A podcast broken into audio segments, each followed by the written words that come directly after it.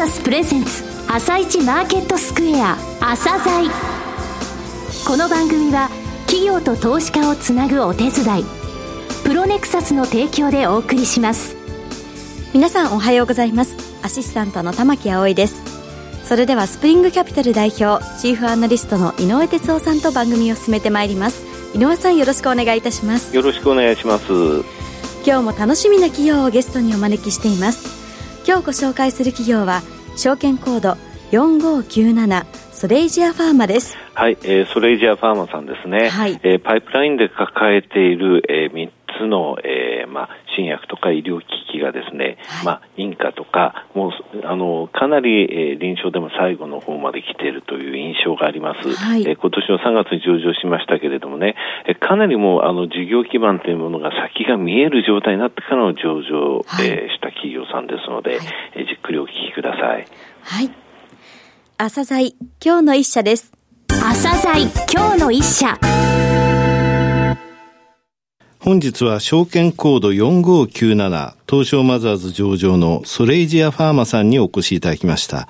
お話しいただきますのは代表取締役社長の新井義弘さんです。本日はよろしくお願いします。よろしくお願いします。えー、バイオベンチャー企業としてですね、今年の3月ですか、上場されましたが、はい、簡単に遠隔、また経営理念のようなものをお話しいただけますか？はい。まず遠隔ですけれども、はい、まあ、当社は2006年の12月に伊藤忠商事と米国のビジネスに特化したベンチャーキャピタルであります MPM キャピタルが共同で医薬品の開発準備拠点としてまずジャパンブリッジインクという会社を米国に設立したのが、まあ、会社としての始まりになります。はい、11年前ですね。そうですね。はい、だいぶ前になります。はい、で、まあ、その後に第1号製品、の SP01、はい、第2号製品の SP02、で、第3号製品の SP03 を徐々に順に独占的開発販売権をまあ導入しまして、はい、えー、まあその間には、中国も北京の事務所、そして上海の事務所を開設してですね、それで現在に至っているというような状況でございます。はいうん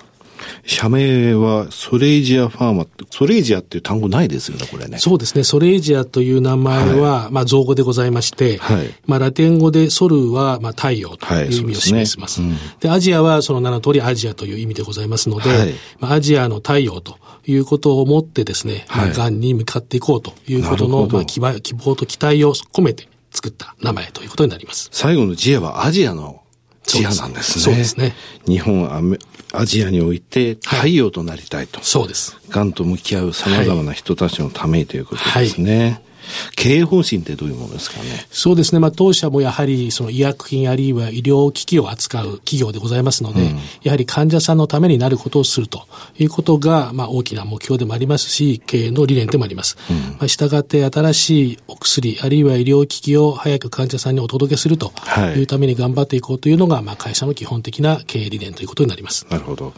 バイオ、えー、ベンチャー、アーリーステージのね、会社さんとこの朝材でもたくさんご紹介したんですが、はい、医薬品の開発には多くのプロセスがありますよね。うん、御社どのステージとか、えー、領域って言いますか、ここを事業領域としていると、えー、そういった部分はありますか？はい。あの、今お話になられたように、まあ、医薬品の開発ですと、まあ、基礎研究、はい、それから応用研究、うん、製剤研究、はい、それらの後に、まあ、非臨床試験、はい、それから臨床開発ということで徐々に進んでまいります。ただ、当社としては、この後半のステージであります、まあ、臨床開発以降に、えー、経営資源を特化していると。で、その後に続く、まあ、マーケティング販売というプロセスも一部我々としては担うということで、後半の方にですね、経営資源を特化しているという特徴があります。先ほど遠隔の部分で SP01 から03、ここの部分、独占的開発販売権って言われましたけれども、はい、それやはり後半の部分を自分たちがやるからというので、開発販売権というものを購入すると。そういう考え方はよろしいんですか？さようでございますね。我々自らがやはり開発をして、うんはい、で、承認を取り、そしてそれをまあ販売するというようなことで、えー、そこの開発のところから入っていきたいという願いも込めて、ということになります。臨床開発からということですね。はい、これお薬を作るって言いますかね、製造するとか、それから販売マーケティングの部分っていうのは、先ほど中国のお話出ましたでしょう。はい。で日本と中国では違いますよね。そうですね。はい。あの、まあ、はい。はいまあ、販売マーケティングに関しましては、はい、まあ、日本においてはやはり、まあ、我々が自ら販売するにはまだちょっと、まあ、規模も小さいですし、はい、その時点には至ってないということで、まあ、パートナーさんにお願いするとい。うようなことになりますけれども、まあ、中国においては、その中の北京と上海と広州、この3都市においては我々自らが販売する、いわゆる自販体制というのをやっていこうというふうに考えています。なぜ中国がこの三大都市といいますか、3都市で、え販売体制を作ろうと思われたんですか、はい、あの、まず一つはですね、はい、中国はまあ広い国なんですけれども、はい、まあ日本と違って各省とか、うん、あるいは例えば北京、上海のようなまあ政令の都市とか、こういうところは独立してまあ販売をすることが現実的に可能というような背景がまずあります。なるほど。で、あとこの、まあ北京、上海、広州というのは、まあ人口の比率では中国の中のおそらく5%程度だと思うんですけれども、実際のその我々がターゲットとしている抗がん剤市場の中では、大体30%ぐらいというものを占めているというふうに言われてますので、はい、まあ、この3都市を我々がやるということで、うん、まあ、かなり高い利益率も確保できますし、今それなりのリソースの範囲でできるということを我々として、まあ、検討した結果、この3都市で自販をしようというふうに決めた背景がございます。先進の医療機関もここにやっぱり集中してるってことなんですか？それもありますですね。多くの、いわゆる高名な先生方もこの3都市に多くいらっしゃいますので。なるほど。はい。人口で5%、ただ、えー、抗がん剤の市場としては3割ってことなんですね。はい。なるほど。まあ、アメリカが一番、その、なんて言いますか、医薬品全体の販売額としては大きいですよね。はい、中国もやはり伸びていくってことですか？伸びていくと思いますね。うん、あの、まあ、今は本当に、まあ、アメリカが1位ということになってますけれども、はい、おそらく2020年のオリンピックぐらいにはですね、はい、まあ、中国がかなり迫ってきているということになるというふうに予想されています。なるほど。はい。そのために日本と中国でその販売体制を変えてるんだと。そうですね。日本でね、固定費かけて販売体制作ると大変な費用ですからね。おっしゃる通りですね。はい。だんだんですね、御社のバイオベンチャー企業としての特徴が分かってきたんですが、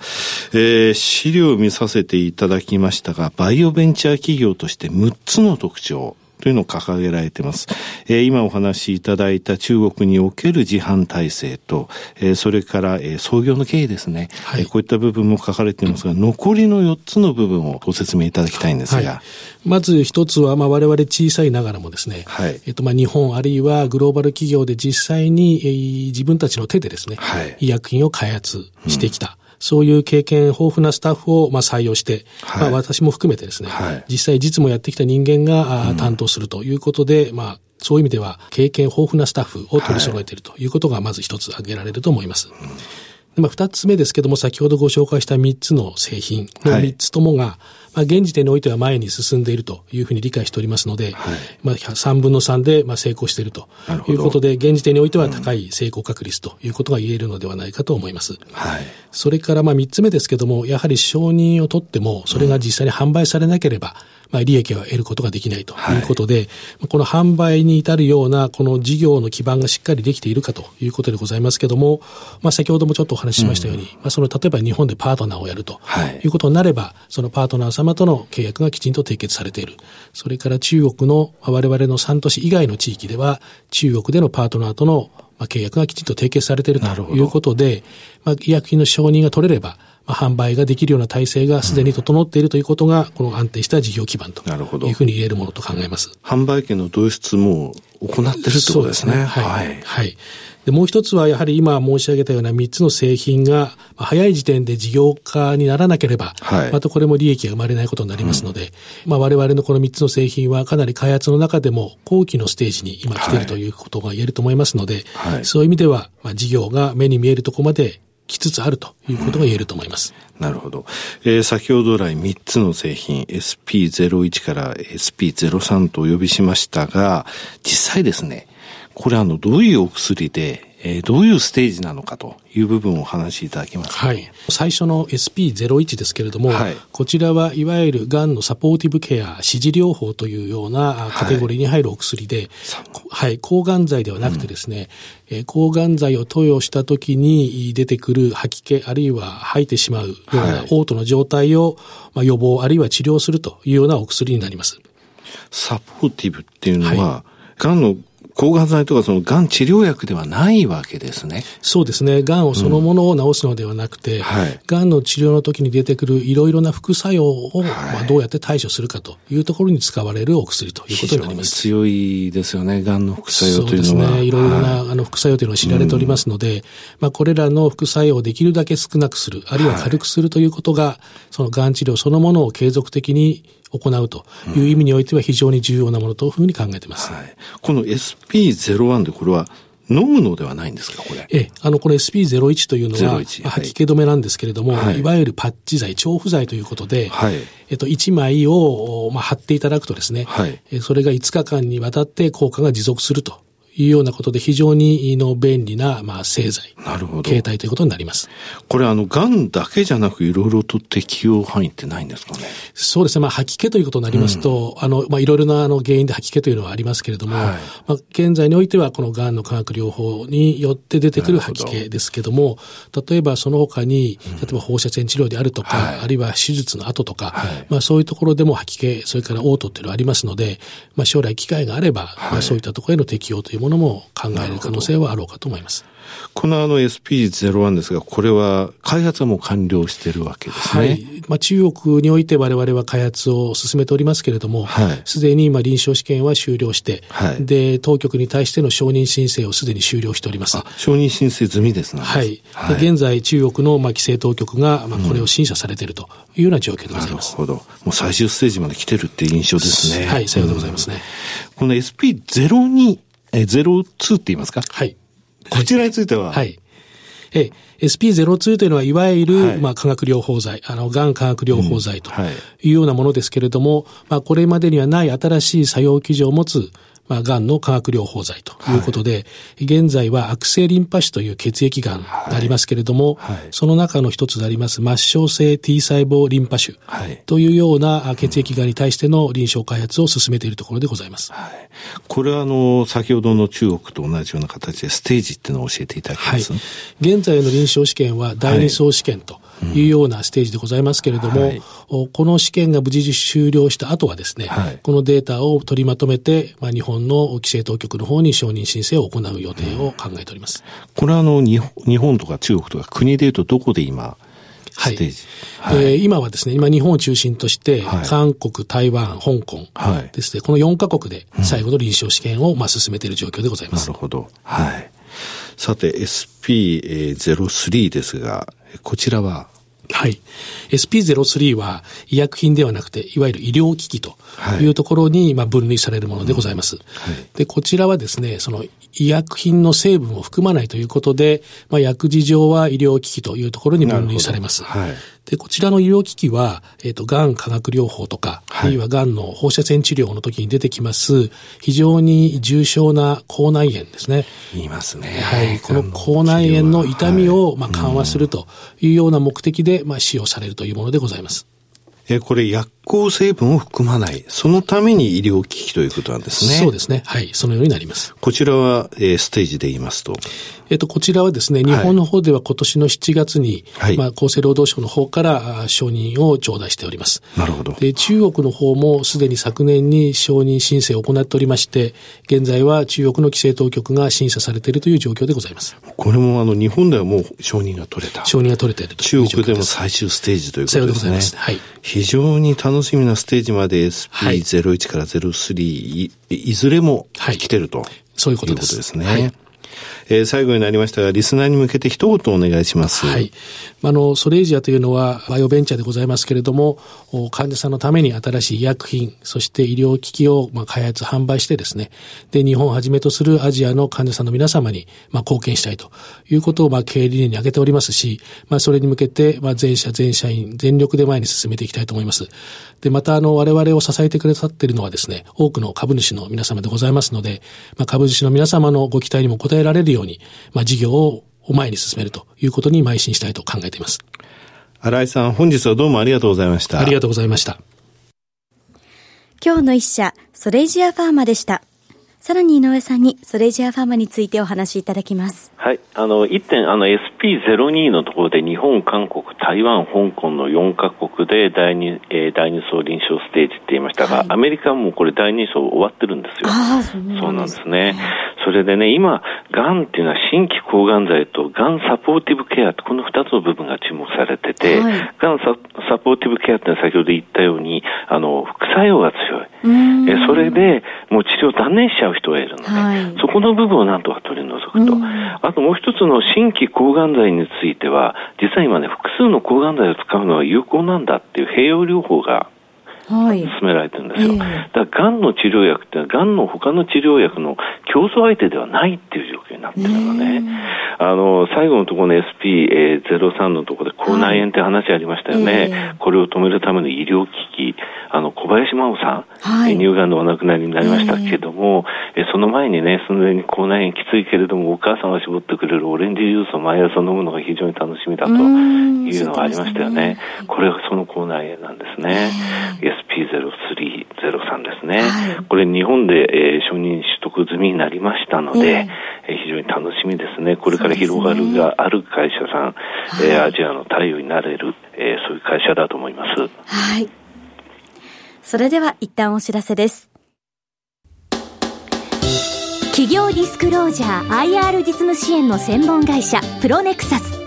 上場企業のおよそ6割2200社をクライアントに持つこれはアジア証券印刷の時代から信頼と実績を積み重ねてきたからこそ。さらにプロネクサスが目指すのは企業と投資家をつなぎ日本の株式市場を活性化させることです。プロネクサス私たちは個人投資家の皆さんを応援します。井上哲夫今日のストラテジー。それでは井上さん、後半の解説もよろしくお願いいたします。えー、日本株強いですね。はい、えー、6日連と年初来高値更新が続いてるんですけれども、えー、ついに昨日ですね、昨日の引けの段階で、えー、何度もごご紹介しました、えー、サインなんですけどね、えー、加熱感サインが5つとも点灯したんですよ。はい、5つは25日移動平均乖離が3%以上、うん、えー、9日3日のファストストキャスのパーセント K とパーセント D が90%以上、はい、えー、そのスローパーセント D っていうものが90%以上、えー、テクニカルやってる人はわかるんだけどね、うん、あとは RSI の14日が75%以上、はい、この5つなんですが、ただしこの加熱感がフル点灯しても、それで落ちるっていうのではないんですね。今年の5月とそれから去年の12月にやっぱり出てるんですけども、はい、えー、5月の時は5日連続でフル点灯、えー、去年の12月は2日出て1日休んで3日出たんですが、い。ずれもね、その点灯が終わると、5営業日から6営業日ぐらいで400円ぐらい日経平均下がってるんですよ、はい、ただその後また大きく上昇してるんですね。だから加熱感フル点灯が出る出られるぐらいの強い試合があったってことなんですね。はい、ですので、今ここでですね、えー、よくあの、えー、スケベ売りって言いますけれども、うん、ちょっと金スがここまで来たぞっていうのを売った場合も、はい、どこかで手締まうタイミングっていうのを意識しながら売らないと、うん、その後の踏み上げって言いますけれどもね、はい、えー、再上昇ってものが出てくる可能性がある。えー、そこの部分は注意しながら、えー、売る際にも考えた方がいいかなと思いますね。はい井上さん本日もありがとうございました。また来週もよろしくお願いいたします。この後は東京市場の寄り付きです。朝鮮この番組は企業と投資家をつなぐお手伝いプロネクサスの提供でお送りしました。